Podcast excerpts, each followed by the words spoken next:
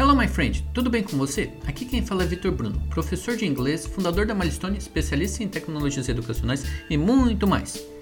Hoje eu quero dar algumas dicas de como aprender inglês assistindo séries de televisão e quais eu usei para estudar inglês. Essas dicas servem para estudar qualquer idioma e ajudam a gente a aprender bem rápido e sem muito esforço.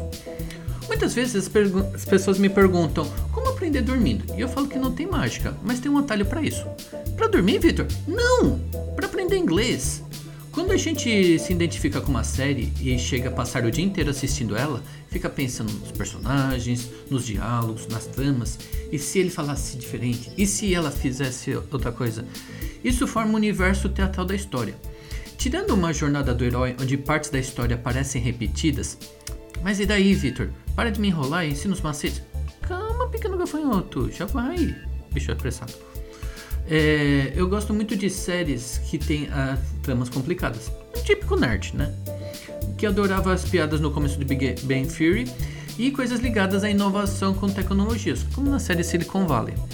O ponto é, não pode ser fantasioso demais, senão perde a graça, mas também não pode ser cotidiano e chato demais, ao menos para mim, tá?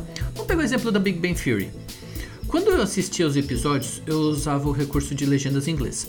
Era mais fácil para mim ler a legenda, mesmo em inglês, do, é, e entender a ortografia de algumas palavras que eram ao mesmo tempo escritas. Ou seja, o jeito que falava às vezes podia ser um jeito diferente de se escrever.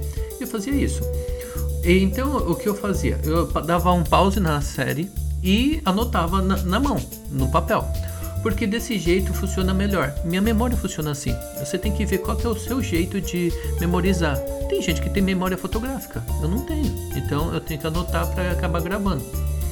Eu também observava friamente a boca dos atores e das atrizes, vendo o jeito que eles mexiam os lábios, eles mexiam a língua, se eles aspiravam ou sopravam algum som. E enquanto isso, eu tentava fazer igual do meu lado, só que com um espelhinho para olhar e reparar se estava certo, se estava errado, se estava suando certo, se estava suando errado. E quando eu comecei a fazer isso, eu aprendi um negócio que na hora de ensinar, a gente aprende por repetição. Isso faz com que a gente grave o jeito diferente e legal de ser. Legal? Eu também fazia o seguinte, de olhar pro, procurar o um episódio de novo, né? O famoso SXEX, né? Ou SXEX onde S significa season ou temporada e I de episódio ou episódio em inglês, tá?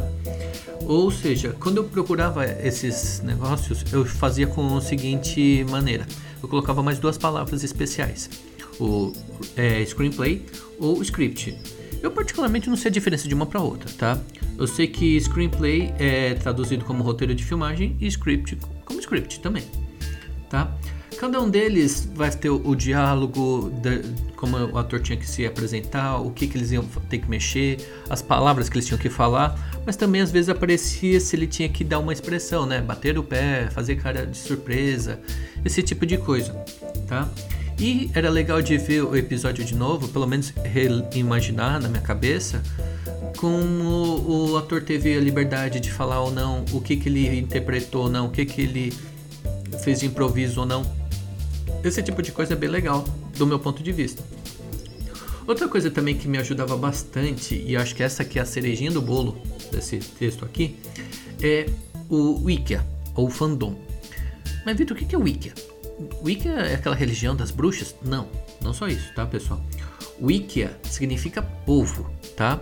E pedia significa conhecimento. Wikipedia, conhecimento do povo.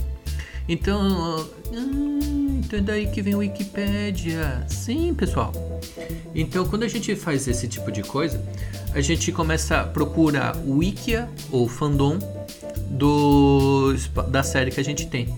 Então, por exemplo, lá eles, as pessoas vão começar a falar dos atores, dos personagens que a gente acha legal, vão adicionar mapas, fotos, figuras, tabelas, um monte de informação que o pessoal vai construindo junto.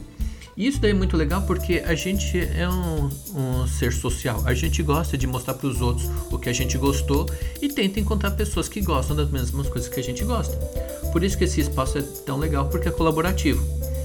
E uma coisa que é muito legal porque é, faz com que se criasse um universo, como o universo que começou só com Big Bang.